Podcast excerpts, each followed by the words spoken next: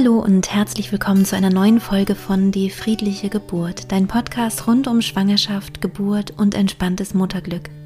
Mein Name ist Christine Graf, ich bin Mama von drei Kindern und ich bereite Frauen und Paare positiv auf ihre Geburten vor.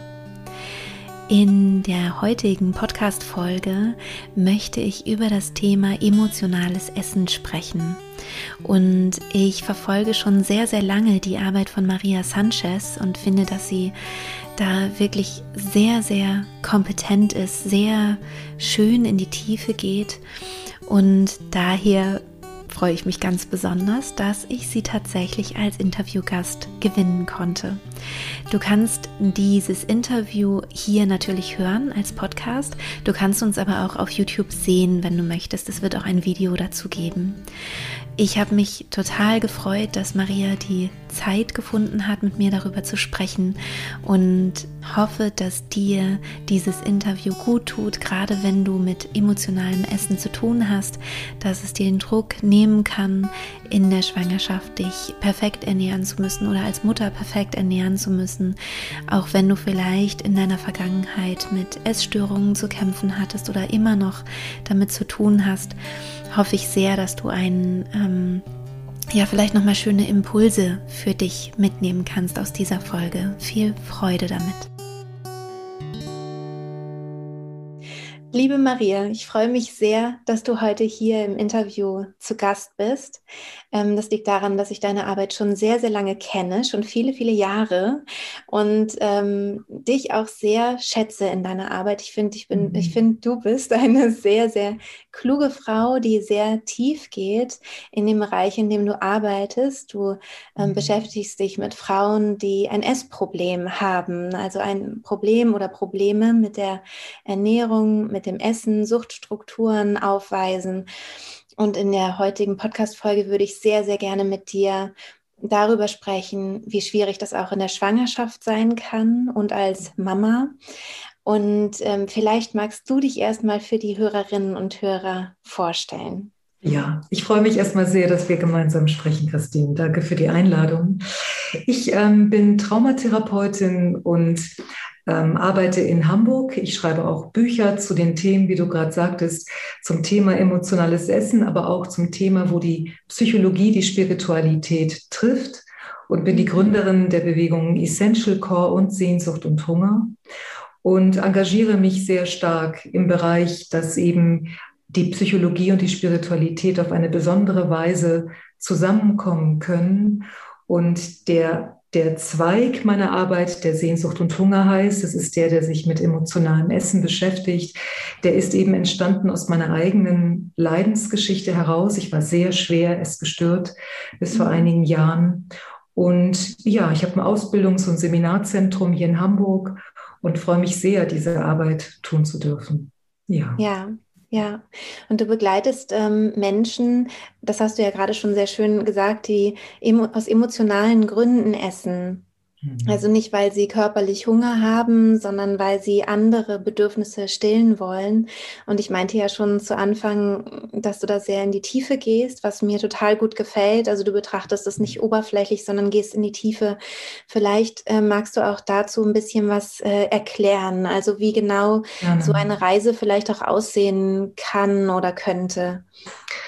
Sehr gern. Also wir leben ja in einer Gesellschaft, in der leider noch immer das Bild vorherrscht, dass es beim Thema emotionales Essen ähm, darum mhm. ginge, dass man sich entweder nicht genug im Griff hat, dass man also mit Disziplin daran gehen sollte, mhm. oder was mittlerweile auch schon einige Strömungen ja auch haben, dass es ähm, schon darum auch gehen kann, sich um die Emotionen zu kümmern, aber man kombiniert das dann in der Regel mit Ernährungsplänen.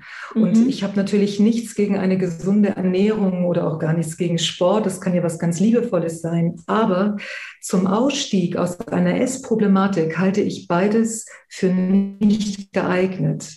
Mhm. Warum? Weil das ähm, Entlanggehen an einem Plan hält immer noch die Illusion aufrecht, es ginge beim Essproblem ums Essen. Es geht aber nicht ums Essen. Mhm. Ich glaube, dass jeder Mensch heutzutage absolut weiß, dass es schlauer wäre, den Apfel zu essen statt der Schokolade. Aber die Frage ist doch, warum greifen wir denn zur Schokolade? Und ich mhm. möchte immer und immer wieder sagen, Christine, kein Mensch leidet freiwillig.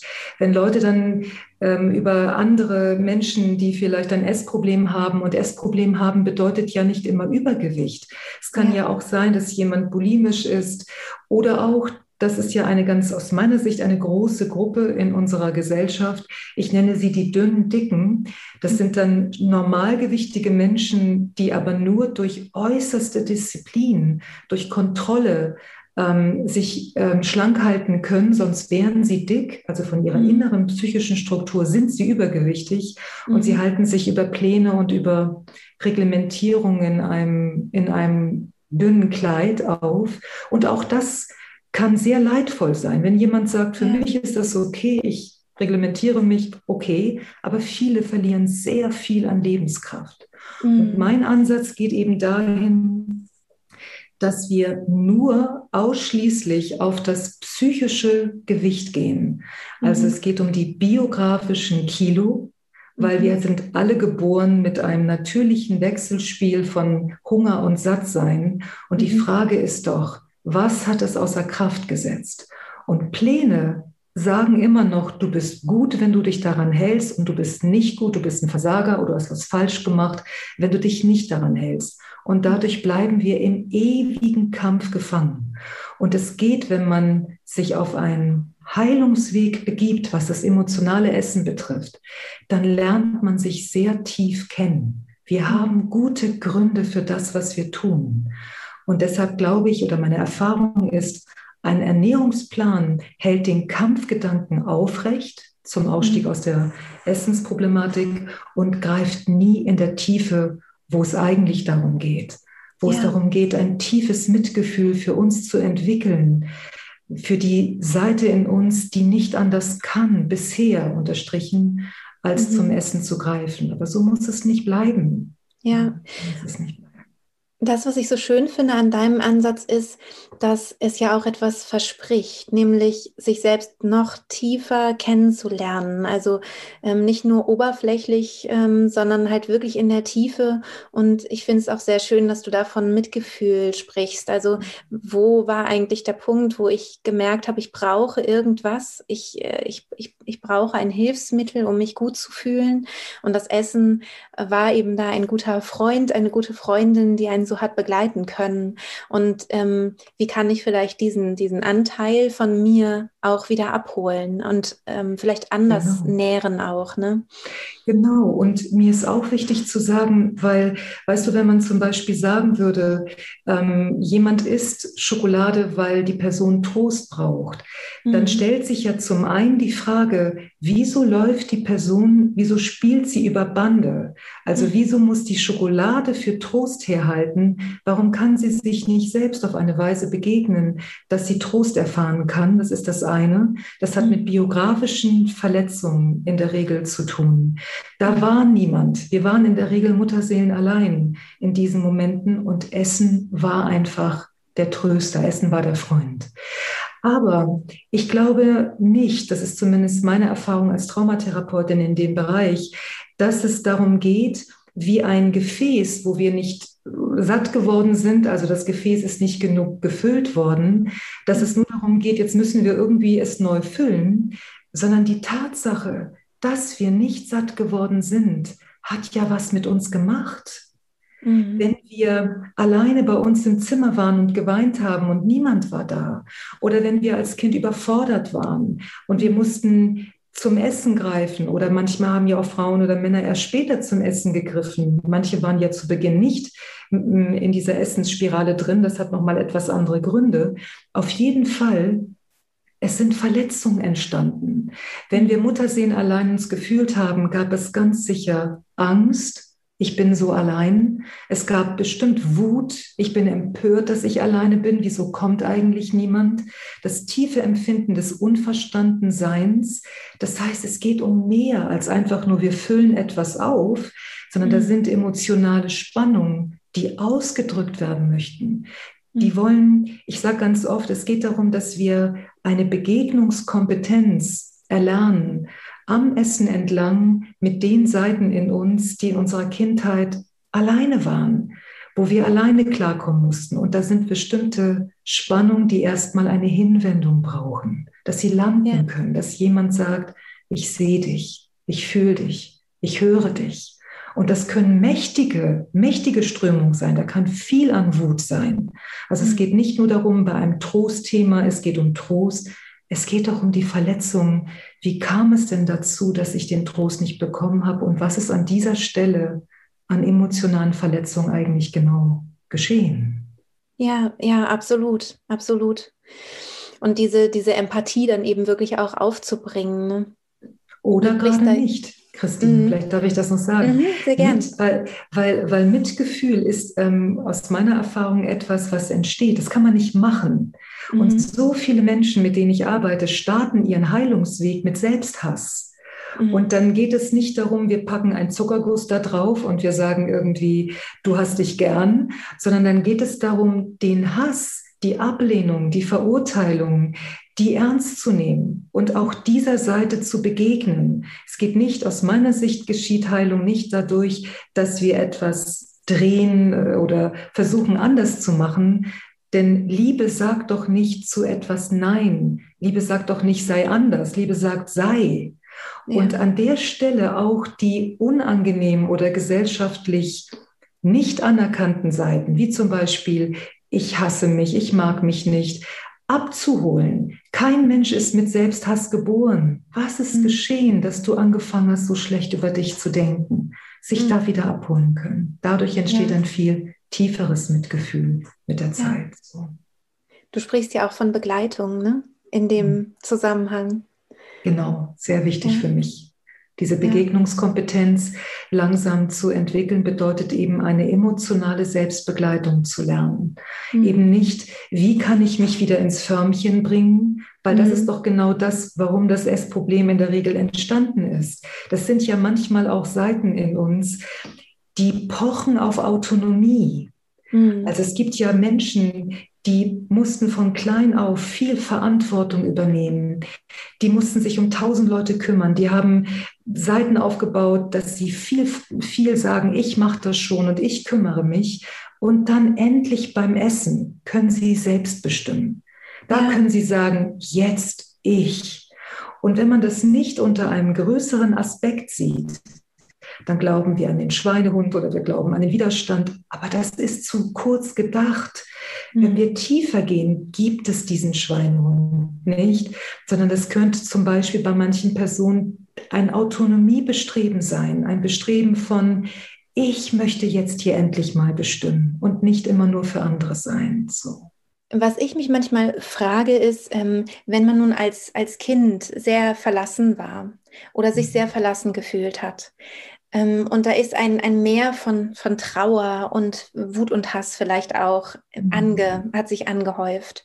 Mhm. Ob man überhaupt die Möglichkeit hat, das abzutragen. Also, oder mhm. ob es so ist wie, ich könnte tausend Stunden weinen und ich äh, komme, das wird nicht weniger, es bleibt ein Meer.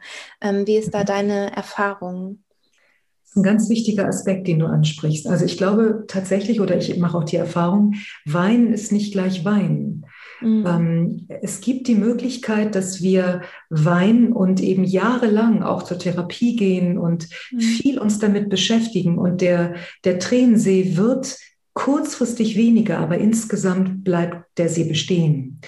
Und es gibt einen Wein oder auch eine andere Form des ähm, seelisch oder psychische Schmerzens erleben auf dem Heilungsweg. Den hat mal eine Seminarteilnehmerin von mir den wohltuenden Schmerz genannt, wo wir merken, wir sind in einer ganz tiefen emotionalen Intimität mit uns selbst. Wir sind ganz nah an uns dran. Und das sind dann eben Tränen, die wir weinen. Da gehen Fenster auf. Da fühlen wir, das ist wahr, da ist was ganz Tiefes wahr. Und meine Erfahrung ist, wenn wir den Eindruck haben oder das Empfinden haben, der See will einfach gar nicht weniger werden, dann hat es oft damit zu tun, dass wir mit einer Vergeblichkeit im Hintergrund identifiziert sind. Mhm. Also, dass wir zum Beispiel, wenn wir in unserer Kindheit viel geweint haben und da war niemand, dann kann es sein, dass an die Traurigkeit, an die Tränen eine Vergeblichkeit sich ranbackt. Mhm. Und dann weine ich, aber die Vergeblichkeit, es nützt ja sowieso alles nichts. Ich bin doch immer noch allein. Es wird doch ja. sowieso nie besser. Ist das, was die ganze Zeit wie ein Rückfluss zum See macht. Das heißt, mhm. ich weine zwar, aber es ist nicht befreiend. Mhm. Und worauf ich da immer sehr, mm, sehr empfehle zu achten ist, womit sind wir identifiziert? Weil es mhm. ist nicht das Gleiche. Ich, ich sage ja ganz oft auch in meinen Büchern mit dem großen Respekt, wirklich mit großem Respekt auch vor anderen Ausrichtungen und so. Es geht mir nicht um ein Gegeneinander, wirklich mhm. nicht. Aber es gibt manche sehr blinde Flecken in der mhm. Psychologie und auch in der Annäherung an Spiritualität aus meiner Sicht. Und ein blinder Fleck ist, dass wir nicht im Gewahrsein haben, womit wir identifiziert sind. Ich würde gerne ein. Beispiel nennen, damit das noch mhm. deutlicher werden kann. Das beantwortet, glaube ich, auch nochmal die Frage mit dem Wein. Jemand kann 20 Jahre lang Therapie machen und kann immer wieder mit einer bestimmten Traurigkeit, über eine bestimmte Traurigkeit sprechen. Der Therapeut und die Klientin oder der Klient kann damit arbeiten. Und die Person kann nicht ein Augenblick in den 20 Jahren identifiziert gewesen sein mit Traurigkeit. Mhm. Das klingt vielleicht erstmal paradox, aber wenn ich ein paar Worte mehr sage, glaube ich, wird sich das ein bisschen aufklären. Weil die meisten Menschen sind dann nicht identifiziert mit ich bin traurig, sondern ich will die Traurigkeit nicht haben. Ja. Das bedeutet, ich renne die ganze Zeit zur Therapie, um endlich diese Persönlichkeitsseite von mir, die traurig ist, loszuwerden. Mhm. In meinem letzten Buch, Die revolutionäre Kraft des Fühlens, habe ich das sehr ausführlich beschrieben. Da ist ein blinder Fleck, weil mhm. dann denn die Seite, die traurig ist und die weint, kann nie landen, weil sie ist die ganze Zeit, sie bleibt verboten. Mhm. Sie ist nicht erlaubt. Obwohl ja. ich mich ständig traurig fühle, mhm. ist es so, als wenn die Traurigkeit mich immer anspringt und sagt, nimm mich wahr, aber ich bin identifiziert mit, was muss ich tun, damit sie endlich geht? Was muss ich tun? Ja, so ähnlich ja. ist es ja auch mit der Depression, oder? Also mit ist so mit depressiven allen. Stimmungen. Also das, Ganz das genau. eben dieses, ich, ich, äh, wie kann ich das hinkriegen, dass das, dass es weg ist? Und da äh, kümmerst du dich ja auch, oder das ist auch einer deiner, deiner Aspekte, äh, deiner Ganz Art. stark, ganz stark. Genau. Ich hatte mal auf einem Seminar einen Mann, der hatte eben über 20 Jahre ähm, Depression schon und hat alle möglichen Therapien gemacht und äh, galt als austherapiert. Und mhm. als ich ihn auf dem Seminar eingeladen habe, können wir in den depressiven Anteil, können wir uns da annähern? Kannst du ihn ein bisschen mehr wahrnehmen? Da ist er mir an die Gurgel gesprungen und wollte am Anfang das Seminar verlassen. Aus mhm. seiner Sicht auch verständlich, weil er meinte, Maria, über 20 Jahre. Du willst, dass ich bin auf ein Seminar und du willst, dass ich da reingehe ich, ich will da raus. So. Ja. Dann habe ich ihn gebeten und meinte, ich verstehe das. Aber mhm. was ist, wenn du die ganzen 20 Jahre eher identifiziert warst wie mit, wie werde ich meine Depression los? Mhm. Und das ist ja auch berechtigt. Du leidest enorm. Absolut. Ich sage nicht, mhm. ne, so, ist total berechtigt. Aber was ist mit der anderen Seite? Mhm. Und dann habe ich ihn eingeladen und dann hat er, ähm, dann ist eine ganz andere Tür aufgegangen und er hat dann eben auch später auch gesagt, er, ihm war gar nicht klar, dass er die ganze Zeit nicht damit identifiziert war. Er war die ganze Zeit, ist zu jedem Therapeuten, zu jeder Beratungsstelle gelaufen. Er war in der Psychiatrie, ähm, ein paar Mal auch, und war immer nur darauf fixiert, gib mir etwas, zeig mir etwas, damit ich den Depressiven in ja. mir endlich loswerde, damit ich mhm. leben kann. Genau. Und dadurch konnte der Depressive nie landen. Ja. Und es geht nicht um eine Pseudo-Akzeptanz, mhm. das, darum geht es nie. Es geht nicht darum, schau dir das an und das ist doch in Ordnung, weil. Und ich lebe jetzt damit. Genau, und das ist, das, das, das, das, das Tiefere bleibt ja. Ich will, das, ich, will, ich will mich nicht haben. Ich will dich Seite nicht haben. Mhm. Und worum es geht, ist eine ganz authentische, ehrliche Begegnung zu ermöglichen. Eben in dieser Selbstbegleitung, von der ich eben viel spreche, dass die Seite, die sagt, ich will die Depression nicht haben, genauso ein Daseinsrecht bekommen darf und kann, mhm. wie die, die sagt, ich will oder ich muss depressiv sein, weil mir geht es so grottenschlecht. Ja. Beide, wir Menschen sind vielschichtige Wesen und in unserer Gesellschaft schlanken wir uns leider aus meiner Sicht vom Bewusstsein her viel zu stark ein. Mhm. Wir sind immer in diesem Entweder-Oder und nicht in dem Und. Wir haben ja. mehrere Seiten und nicht nur eine. So. Ja, das stimmt. Könnte man ähm, diese Selbstbegleitung auch sehen als fürsorgliche Mutter? Ich ähm, ahne schon deine Antwort, aber sag gerne mal. ja, oder sag, sag, sag du gerne, wenn du sagst, ähm, du ahnst naja, schon ein bisschen was. Ja. Ich ahne schon ein bisschen was, weil du in deiner Arbeit ja auch sprichst von dem geliebten inneren Kind sozusagen. Ne? Also das, was mhm. eben erlaubt ist. Und ich glaube auch die mhm. mütterliche Fürsorge, die sich hinwendet und will das einfach weghaben. Also das mhm. emotionale Essen weghaben oder ich will die Depression einfach weghaben, ist halt wie scheinnett. Ne? Also für, so genau. ist das. Genau. Ja. Das, deswegen ist für mich bei der emotionalen Selbstbegleitung absolut im Zentrum, was für eine Haltung habe ich eigentlich in mir, wenn ich, mich, mhm. wenn ich mir begegne? Welche Absicht habe ich eigentlich? Und wir, wir sind gesellschaftlich und ich würde wagen, also wirklich weltweit geprägt in diesem Entweder-Oder-Denken. Entweder mein emotionales Essproblem verschwindet und dann kann ich endlich leben, frei leben, oder ich behalte es und muss leiden. Mhm, es gibt immer genau. nur dieses Entweder-Oder und das wird meiner Erfahrung nach der Weite unseres Menschseins überhaupt nicht gerecht. Wenn wir uns in einem Entweder-Oder aufhalten, sind wir immer im Kampf. Wir werden ein Leben lang und ständig als Versager fühlen, dann wieder neue Pläne machen, dann wieder als Versager fühlen.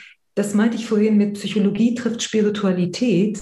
Es geht darum, aufzuwachen in einen, in einen anderen Bewusstseinszustand. Und die liebende Mutter kann etwas sein, was eine, ein echtes Daseinsrecht geben kann, wo du, wie eben als Mutter, wenn du, wenn du dein Kind auf eine Weise liebst und spürst, hier ist etwas, dass das, was, für, was für das Kind wichtig ist. Es geht ja nicht darum, was muss ich tun, damit du endlich wieder so bist, wie ich meine, dass du, hm. genau, dass du richtig bist, sondern für mich geht es gerade, wenn es um emotionales Essen bei Kindern geht. Also ich sage ja oft auch, mein Herz schlägt so sehr für diese kleinen Menschen, mhm. weil da versucht ein kleiner Mensch sich zu helfen. Mhm. Das verdient doch erstmal so viel Respekt. Mhm. Und wenn wir da anfangen rumzuschrauben oder auf Kur zu schicken oder auf Diäten, zementieren wir immer wieder, mit dir stimmt was nicht. Mhm. Deswegen kann die Mutter, die innere Mutter kann einmal gespeist sein aus der Absicht, ein Daseinsrecht geben zu können, ein Kennenlernen wollen, ein Ich möchte gerne verstehen, wer du bist. Mhm. Du, du hast bestimmt gute Gründe. Mhm. Und eben kann gespeist sein aus, ja, ich beschäftige dich mit, die, mit, mit dir, ich beschäftige mich mit dir, aber am Ende bist du doch bitte so, wie ich dich haben will. Genau, und das ist der und, große Unterschied. Na, mhm. Genau. Und weil wir in diesem Entweder-Oder-Denken so drinstecken, glauben dann eben manchmal auch Eltern, mit denen ich ja viel auch spreche, dass es dann darum gehen würde, das Kind einfach nur essen zu lassen. Aber darum geht es mhm. natürlich nicht, weil nur mhm. essen zu lassen, ein Freischein, ist das gleiche wie ein Verbot, nur die Kehrseite. Es ist das gleiche in Grün. Da ist noch keine Begegnung, da ist noch kein Kontakt. Und mhm. Kinder brauchen ja so sehr uns als Erwachsene, damit sie sich ihre innere Welt erschließen können. Mhm. So, das heißt, sie brauchen einen Landeplatz. Und wir haben da gesellschaftlich, sind wir eher gepolt, so ist es richtig und da mhm. bist du falsch. Statt genau. zu gucken, was passiert denn da eigentlich? Genau hör, bei diesem Kind. Ja, ich höre mal wirklich zu. Ne? Und da ist es, glaube ich, auch dann irrelevant, ob das ein echtes Kind ist, also das eigene ja. Kind zum Beispiel, das wir vielleicht haben, oder eben ein inneres Kind, also wir selbst, genau. wie wir vielleicht früher eben waren. Ja. Deshalb, deshalb beginnt für mich auch tatsächlich, wenn Eltern oder Mütter, Väter mich fragen, ähm, was kann ich denn da tun oder da tun, dann sage ich ganz oft, es beginnt mit, mit dir, es beginnt bei dir selbst. Mhm. Weil je mehr du, also als Mutter oder Vater, dich auf deinen eigenen Erkundungsweg begibst, wenn du merkst, ich halte nicht aus, dass meine Tochter ähm, zur Schokolade greift oder ich halte nicht aus, dass mein Sohn übergewichtig ist, dann ist das ja ganz sicher einmal, weil wir das Beste für unser Kind wollen, das glaube ich mhm. sofort. Aber manchmal sind auch andere Dynamiken aus der eigenen Geschichte mit drin. Ich hatte vor einigen Jahren eine, eine Frau, die bei mir, die, die zu mir kam wegen ihrer Tochter, die übergewichtig war. Und das war eine ganz wunderbare Frau, die dann mit großer Ehrlichkeit sich auf ihren Weg begeben hat. Also die war wirklich da, um zu schauen, was, ähm, was, warum halte ich das eigentlich nicht aus, wenn ich meine Tochter so sehe? Mhm. Und sie dachte bis dahin hauptsächlich, sie möchte doch ihr Kind so schützen. Und natürlich ist das auch richtig. Die hat eine große Liebe für ihre Tochter gehabt. Ne? Aber wir kamen in der Begleitung langsam mehr und mehr dahin. Und dann gab es einen Punkt eben, wo sie plötzlich sagte, ich möchte nicht, dass die anderen denken, ich sei eine schreckliche Mutter, dass mhm. mein Kind so übergewichtig ist. Was denken ich, denn die anderen? Dass ich was falsch gemacht habe, ja. Genau. Mhm. Ich, ich kann mich nur verbeugen vor dieser Ehrlichkeit und denke, ja, mhm.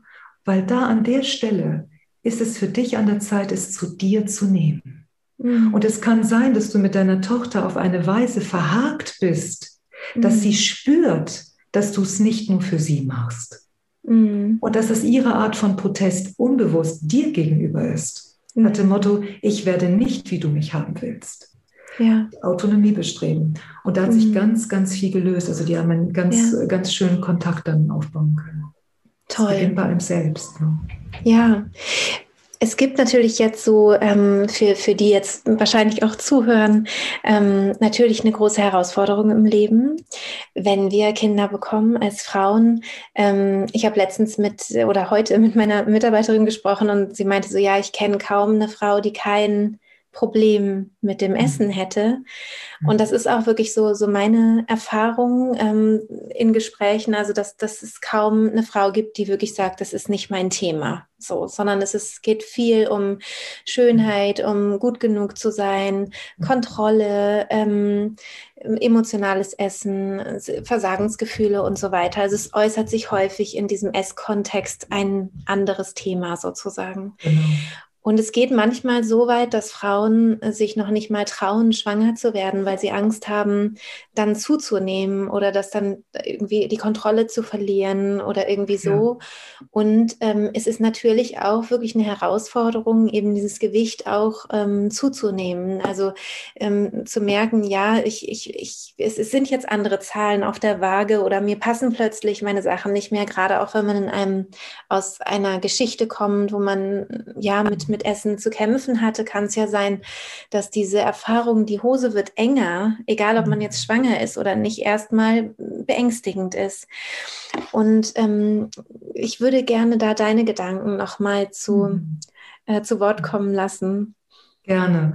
Also erstmal, das kenne ich auch wirklich gut aus meiner, aus meiner Praxiserfahrung, dass es Frauen gibt, die Angst haben, schwanger zu werden, mhm. aufgrund der Gewichtszunahme. Und das ist ja vielleicht auch ein Thema, was vielleicht manchmal auch mit Scham besetzt ist, ne, das auch mhm. zuzugeben. Von daher finde ich das sehr wichtig, dass wir auch hier öffentlich darüber sprechen. Denn mhm. ähm, ich weiß nicht, wie das dir geht. Du bist ja auch in intensiven, sehr intensiven Kontakt mit Frauen. So viele Frauen glauben, dass irgendwas mit ihnen verkehrt sei. Ja. Und wenn sie, wenn sie das wenn Sie die Möglichkeit hätten, die du oder ich jetzt eben haben, dass wir mit vielen Frauen im Einzelgespräch sprechen können und mhm. merken, du bist überhaupt kein Alien. Das haben so viele ja. Frauen, aber keiner spricht darüber. So, ja. ne? Dann ändert sich ja schon eine Menge. Mhm. Und ähm, also das Thema mit Schwangerschaft, ich habe da zwei, ähm, zwei Stränge an Erfahrung. Das eine ist, es gibt eben die Angst zuzunehmen.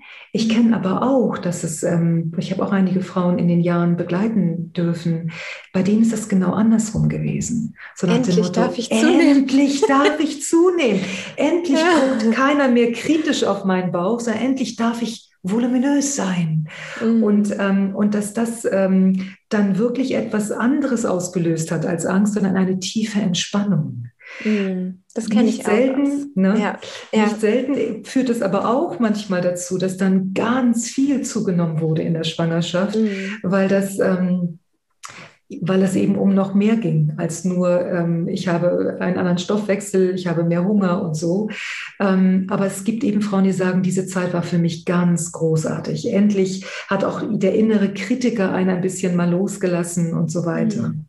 Und wie du gerade sagtest, beim ganzen Thema Gewicht, da spiegelt sich so viel wider. Es geht nicht ums Gewicht und es geht nicht ums Essen. Es ist die Bühne, auf der sich die ganzen inneren Dynamiken zeigen können. Wie bei anderen Menschen das bei Depressionen ist, bei Schlafproblemen, bei anderen Suchtmitteln, ist es eben bei vielen Menschen das Essen.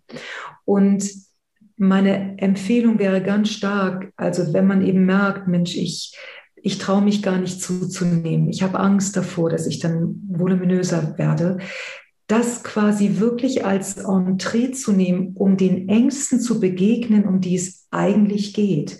Weil man kann sich ja fragen, man kann ja weitere Fragen stellen. Wenn jemand sagt, ich habe Angst, in der Schwangerschaft zuzunehmen, dann würden wir vielleicht ja fragen, okay, wenn du zunehmen würdest, wenn wir für einen Moment, für wenige Minuten mal vorstellten, du würdest zunehmen, womit kommst du denn in Kontakt? Und dann sagt vielleicht die Person, dann vielleicht die Frau, naja, dann, ähm, dann finden mich alle hässlich. Okay. Und wenn du hässlich wärst, was ist denn dann die Befürchtung? Also, dass man anfängt zu fragen, weil mhm. meistens landet man auf ganz anderen Bühnen als auf der Absolut. Gewichtsbühne. Ne? Ich ja. bin dann allein, dann werde ich komisch angeguckt, ähm, dann muss ich mich rechtfertigen und so weiter. Andere denken, ich bin mhm. maßlos, disziplinlos. Und was ist dann? Und was ist dann? Man kann ja. Fragen stellen. Ja, Sonst und häufig, diese Spannung. Ja. ja. Und häufig kommt es dann ja ähm, am Ende drauf hinaus, ich, ich werde nicht geliebt und ausgestoßen. Ne? Das ist ja genau. sozusagen die, die Urangst, ähm, die uns Menschen einfach auch innewohnt. Das ist ja ganz, ganz alt und ganz verwurzelt aus Steinzeit wahrscheinlich oder so, ja. wo lebensgefährlich war, vom Clan ausgestoßen zu sein. Ne? So. Genau. Hm. Und da glaube ich aber auch, weil wir haben natürlich diese tiefe Angst, ich werde ausgestoßen, die ist aus meiner Sicht nicht nur evolutionsbiologisch, wir haben das erlebt. Mhm. Wir haben das von klein auf erlebt. Wenn Eltern in einer Machtposition sind, und das sind sie ja automatisch, mhm. dann bedeutet das natürlich automatisch auch, wenn meine Mutter sagt, ähm, mach das und das und ich bin nicht einverstanden, kann ich nicht die ganze Zeit sagen, ich mache es nicht. Ich bin Kind, ich bin angewiesen. Das bedeutet, ich musste Mechanismen finden, um mich anzupassen, damit ich nicht alleine bleibe. Mhm. Weil als Kind, ich kann nicht alleine als Kind sein. Genau. Ich bin ne, zutiefst abhängig, was du ja auch gerade sagtest. Ne? Ja. Das heißt, es gibt auch reale biografische Erfahrungen. Mhm. Und wenn wir, wenn wir eben Angst vor der Zunahme beispielsweise, es geht ja auch um andere Themen, aber Angst vor der Zunahme in der Schwangerschaft haben und wir landen auf der Bühne, ich werde nicht geliebt mhm. und wir lernen uns da ein bisschen zu begleiten, dann tauchen biografische Szenen auf und an der Stelle warten Persönlichkeitsseiten von uns darauf, dass sie nachreifen können. Mhm. Wir sind an der Stelle nicht erwachsen. Ja. Ich, ich sage auch ganz häufig, die Erwachsene in dir hat kein Essproblem. Mhm. Die Erwachsene in dir, ne, die, die, die, würde keine Kekse essen, wissend, danach geht es ihr grottenschlecht. Das macht sie nicht. Ja, sondern es sind ja. jüngere Persönlichkeitsseiten. Und ja, die werden stimmt. immer wieder anklopfen, bis wir sie irgendwann abholen können. So. Ja. Ja, mhm.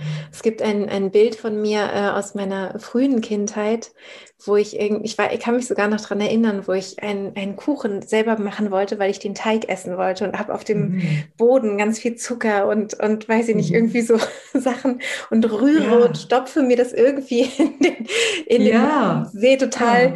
total glücklich aus. Und das ist, also, mhm. oder ja, ja glücklich irgendwie in diesem, in diesem lebendigen, ja, in diesem ja. sich das selber irgendwie ja. geben zu können. Ne? Und das mhm. ist, ist manchmal so eine Verlinkung, die ich total gerne mag, ne? wo ich so denke, mm. die ist ja mhm. auch wahnsinnig süß irgendwie, die Kleine, die da irgendwie ja. versucht, ein bisschen was Süßes Oder, ne, so. zu bekommen. Ja, ja genau. Und, genau. und es ist ja wirklich auch herausfordernd für Eltern. Ne? Mich hat gerade vor ein paar mhm. Tagen eine Frau gefragt, weil sie sagte, ihre, ihre mittlere Tochter, sie hat drei, drei äh, Mädchen, die isst ähm, sehr viel Süßigkeiten und die Mutter mhm. versucht jetzt immer mit Reglementierung, natürlich, sie ja, versucht so. Ja. Und es klappt nicht. Es klappt einfach nicht. Es funktioniert nicht. Was, was, was wird die, diese, diese Tochter tun müssen? Sie wird sich ihren Stoff woanders besorgen müssen. Sie ja. wird sich anfangen, dafür zu hassen. Sie wird vielleicht ihre Mutter sogar anfangen zu belügen. Sie wird mhm. unterm Radar versuchen zu laufen. Das heißt, mit Verboten wird die Beziehung immer schlechter. Die Beziehung dieser, dieser, dieser, dieses Mädchens zu sich selbst und die Beziehung zwischen Mutter und Kind oder Kind und Mutter. Wir brauchen Begegnung. Und wir wissen oft nicht genau, wie das geht, weil wir eben so gesagt bekommen, das ist gut und das ist nicht gut und äh, Übergewicht ist mhm. irgendwie ganz furchtbar und so. Deswegen versuchen wir eben oft aus Liebe, ein Freund von mir sagte ganz wunderbar, er meinte, Fehler, die Eltern aus Liebe tun und aus dem besten Wissen heraus, aber trotzdem für das Kind ist es eben schwierig dann. Ja, ja, ja, absolut. Und auch da wieder, ne, ich finde, es gibt halt nicht so einen großen, riesigen Unterschied zwischen dem realen Kind und Total. dem inneren Kind. Also es sind auch die gleichen, nee, es sind genau die gleichen äh, Mechanismen, die da wirken und arbeiten. Genau, zumindest wenn, was, was die Reaktion von uns selbst betrifft. Also deswegen meinte ich vorhin, es beginnt bei dir selbst. Mhm. Je mehr du dir begegnen kannst, desto mehr Präsenzraum und Erlaubnisraum öffnest du für dein Kind. Mhm. Das Daseinsrecht findet dann Einzug. Also je mhm. enger wir sind in, das darfst du nicht, das solltest du, desto strenger sind wir im Außen. Selbst wenn wir durch Ratgeber dann das Wording verändern, wir, wir nennen andere Sätze, das Kind riecht 30 Meilen gegen den Wind. Ja. so, ob du es ernst meinst. Und Kinder reagieren ja auch viel, viel intensiver auf das, was sie sehen und spüren, als auf das, was sie hören. Mhm, also absolut, wir sind ja das Vorbild, das Leitbild an der Stelle. Aber es ist auch wirklich eine große Aufgabe. Also Eltern haben ja. das nicht leicht in der heutigen Zeit, ganz sicher ja. nicht leicht. Ja, das stimmt, absolut. Ähm, es gibt ja nun ähm, bei dem Thema, was, was mich sehr beschäftigt, dann eben auch die Geburt und mhm. ähm, die Zeit danach. Also dieses Gefühl manchmal, ja, dann verliere ich ja alles sofort wieder, ne? also die, dieses Gewicht und dann bleibt vielleicht der Bauch noch. Und das ist ja manchmal so, dass der wirklich noch lange, lange, lange zu sehen ist, dass die Frauen noch angesprochen sind, ah, du bist schwanger und dabei ist das Kind schon ein paar Monate mhm. alt und man denkt, oh Gott, jetzt so langsam müsste es doch. Und dieser Kampf könnte da vielleicht auch ähm, ja wieder, wieder so stattfinden, dieser innere, innere Kampf. Ähm, und was dann natürlich besonders schwer ist, wenn, wenn man Mutter ist von Kindern, ist eben diese Selbstbegegnung, weil aus meiner Erfahrung ist es so, dass die Zeit, die wir vorher hatten, um uns mit uns selbst mhm. zu beschäftigen, natürlich aufs Minimum reduziert wird. Ähm, und ich schätze ja deine Arbeit wirklich sehr. Das habe ich ja schon, schon gesagt. Und ich finde es toll, dass es so in die Tiefe geht. Und dennoch habe ich manchmal das Gefühl, dass es so schwer ist für, für Mütter, die wirklich viel um die Ohren haben. Wie, wie können sie sich denn da noch begegnen? Gibt es irgendwas, wo du sagst, also okay, wenn ich jetzt da einen Tipp geben sollte, dann mhm. würde ich sagen, versuch doch vielleicht diese Kleinigkeit, diesen kleinen Schritt mhm. in, in mhm. die wohltuende Richtung. Gibt es da irgendwie was? Ja, eine ganze Menge sogar, weil ähm, du hast absolut recht. Ne? Plötzlich sind wir nicht mehr im Zentrum, sondern das Kind ist im Zentrum. Du hast da einen kleinen Menschen, du hast ein Lebewesen, was so sehr auf dich angewiesen ist. Das heißt, sich Zeiten zu schaffen, wo du wieder im Zentrum bist, ist elementar wichtig. Mhm. Aber das, das sagt sich so leicht. In, in mhm. die, die Menschen, die ich begleiten äh, darf und kann, die sind natürlich da sind ja auch Mütter und also waren ja auch Frauen dabei, die sind zur Mutter geworden während dieser Zeit der Begleitung. Oder meine Ausbildungsgruppen sind auch äh, Frauen dabei, die auch Mütter geworden sind. Das heißt, ich weiß, wie herausfordernd das ist. Und was ich sehr ans Herz lege, weil wenn wir nicht in dieser Schaukel stecken bleiben wollen von, ich power mich völlig aus, und danach kann ich nur noch platt auf dem Sofa sitzen und irgendwas essen, weil ich, ich habe ich hab keine Kraft mehr für irgendwas. Mhm. Empfehle ich sehr, Übungspartnerschaften einzugehen. Ich empfehle sehr, mit einer anderen werdenden Mutter, ich meine, du hast, du bist ja da eine wunderbare Quelle, ähm, mhm. dass die sich zusammentun können. Manchmal, und das ähm, habe ich wirklich erleben dürfen, manchmal wirkt es Wunder, wenn jemand um 15 Uhr oder um 11 Uhr oder um 13 Uhr für fünf Minuten mal kurz telefonieren und mhm. sich beschweren dürfen über das, was ist. Mhm. Für einen Moment mal nicht, ich verstehe alles, ich habe das so mhm. gewählt und ich liebe mein Kind und das ist alles super, weil das ist ja, das ist ja Fakt. Okay. Aber es gibt doch auch eine andere Seite. Es gibt doch ja. auch eine Seite, die sagt, verdammte Hecke, mir ist das zu viel und ich möchte mal wieder mehr stattfinden. Ja. Und sich da zusammenzutun, dass man Zeiten hat, wo man eben zum Beispiel weiß, äh, da, man ruft sich jeden Tag um elf an oder wann auch immer, oder man macht Sprachaufnahmen. Man spricht sich fünf Minuten mal drauf, Hilfe, es ist schrecklich.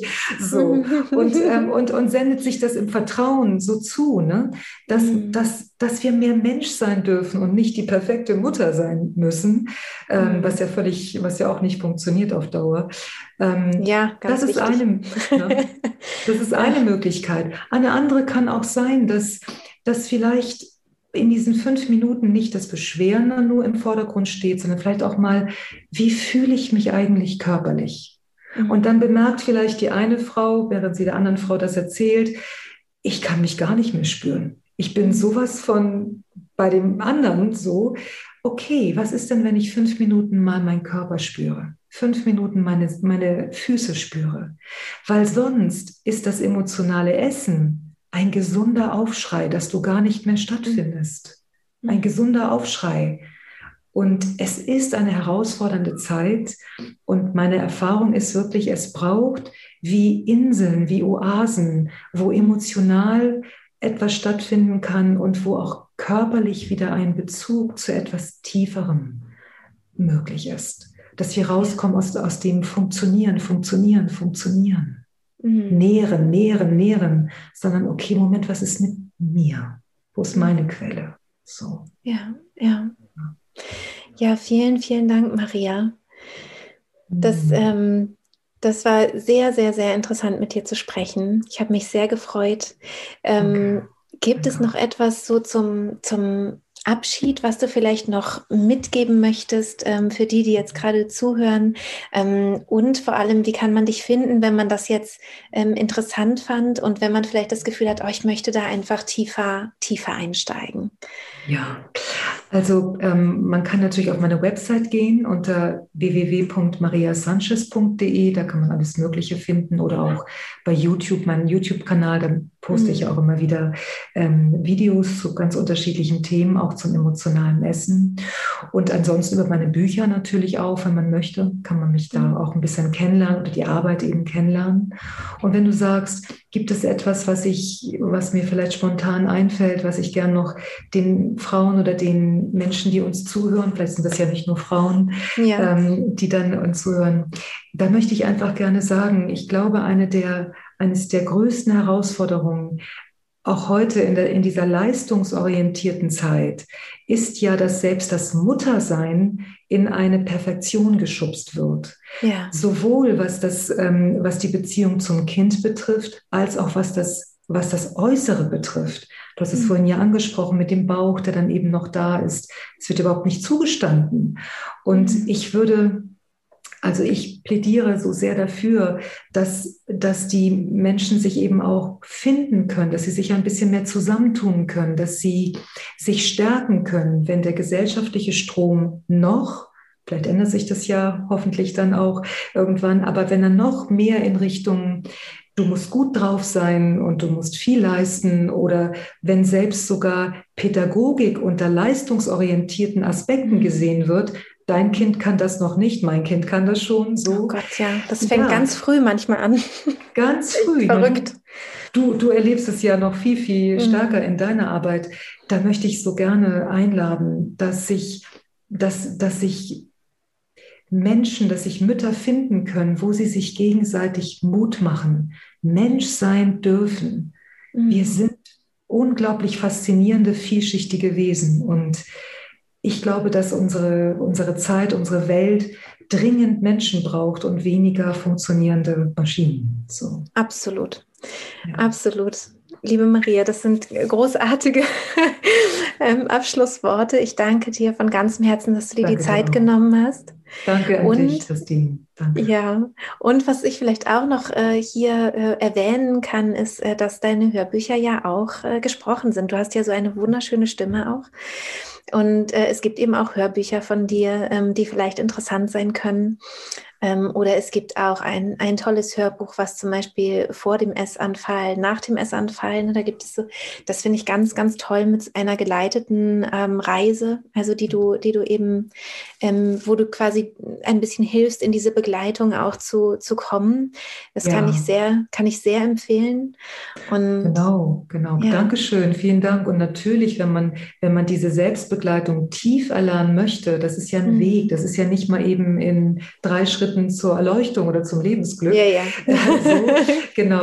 Dann kann man natürlich, weil ich biete jetzt eben seit einiger Zeit auch Online-Kurse an, wo man Schrittchen mhm. für Schrittchen herangeführt wird, achtsam, behutsam an die Selbstbegleitung. So, also genau. wer, wer, mag, aber ich glaube, es gibt auf der, auf der Website gibt es genügend Möglichkeiten, ja. sich zu informieren für wen es auch immer dann vielleicht genau. stimmig ist. Ja, ja ich kenne auch den, den Online-Kurs, der ist ja auch am Anfang so zwei, äh, also ein Pfad, der auf zwei Linien sozusagen geht. Einmal die, das emotionale Essen, auf der anderen Seite die Depression. Ähm, Oder auch andere, den, ne? Oder auch andere, also nicht nur Depressionen, ah, okay. auch andere, genau. Ja, genau. Ja. Ängste, also alles, worunter Menschen leiden. So, ne? Ja, genau. ja. Und es ist wirklich sehr, sehr ähm, spannend. Und ich glaube, dass ein guter Zeitpunkt dafür tatsächlich die Schwangerschaft sein könnte. Ich glaube, als junge Mutter sollte man da vielleicht jetzt nicht unbedingt versuchen, in diesen Kurs einzusteigen, weil dafür ist er einfach zu umfangreich und geht zu sehr in die Tiefe dann in dem Fall. So. Das, das ist so. Genau. Und in der Schwangerschaft würde ich ihn tatsächlich auch nicht empfehlen. Ah, okay. Weil in der mhm. Schwangerschaft sagt man ja auch, ähm, sollte man auch keine Therapie machen ähm, sondern mhm. wenn dann nur ressourcenorientierte Dinge, mhm. weil die weil das ungeborene Kind kann nicht auseinanderhalten, wenn du gerade mit heftigen Emotionen zu tun hast mhm. aus deiner Biografie, dass im Realen, im Außen gerade keine Gefahr da ist. Mhm. Deswegen, ähm, also ich, ich, ich arbeite, wenn jemand in, während der Therapiezeit zum Beispiel schwanger wird, dann mhm. arbeite ich ressourcenorientiert. Dann sage ich, in diesem Fall, lass uns lieber viel Ressource stärken oder Bewusstseinsschulung, mhm. kann man hervorragend machen. Das kommt ja. jetzt zum Beispiel dann nach der Schwangerschaft sehr zugute, wenn mm, du absolut. Bewusstseinsschulungs ähm, Schulung deine Erfahrung machen kannst, dass du nicht nur ja. im Außen bist, dass du dich mehr spüren kannst. Aber während der Schwangerschaft würde ich keine tiefere emotionale ähm, Arbeit empfehlen. So. Mm, mm. Ja, super. Also dann entweder vor der Schwangerschaft oder wenn die Kinder vielleicht schon ein bisschen größer sind, dass man genau, wieder ein bisschen genau. Zeit hat. Das macht um Sinn, ganz genau. Überhaupt ja. umzusetzen, genau. Mhm, ja. Vielen, vielen Dank. Danke sehr. Danke, und vielleicht bis bald, wer weiß. Ich würde mich freuen. Alles Gute für auch. dich auch. Auf Wiedersehen. Ja, dir Tschüss. auch. Tschüss. Tschüss. Tschüss. Ja, das war's mit dieser Podcast-Folge. Ich hoffe, sie hat dir gut gefallen und du konntest viel für dich rausziehen. Ähm, ich habe mich auf jeden Fall wahnsinnig gefreut, mit Maria zu sprechen. Und wenn du das Gefühl hast, diese Folge könnte auch für andere Frauen interessant sein, dann darfst du sie natürlich sehr, sehr gerne teilen. Schau auch gerne bei Maria vorbei. Sie hat viele tolle YouTube-Videos zu dem Thema und war auch immer mal wieder in unterschiedlichen Podcasts zu Gast und hat eben auch tolle Bücher, die ich auch empfehlen kann. Alles Liebe und bis bald, deine Christine.